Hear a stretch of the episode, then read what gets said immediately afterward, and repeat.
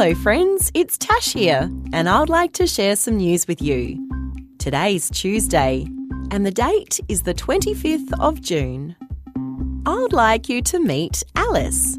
Alice is not a person, or an animal. Alice is not even the name of a toy. This Alice has wings, and windows, and seats. Alice is a plane, but this plane is a little special. It's a new kind of plane that's electric powered. That means it uses batteries and not fuel like most planes.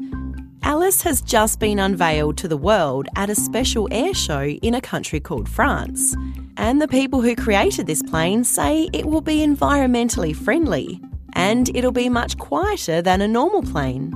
It won't be able to fly lots of people around though. There's only room for 9 people, and the plane can only travel for about 2 hours. People won't be able to go for a ride in Alice just yet. There still needs to be a lot of testing done. But if it all goes to plan, Alice could be flying people around within the next 3 years. How cool!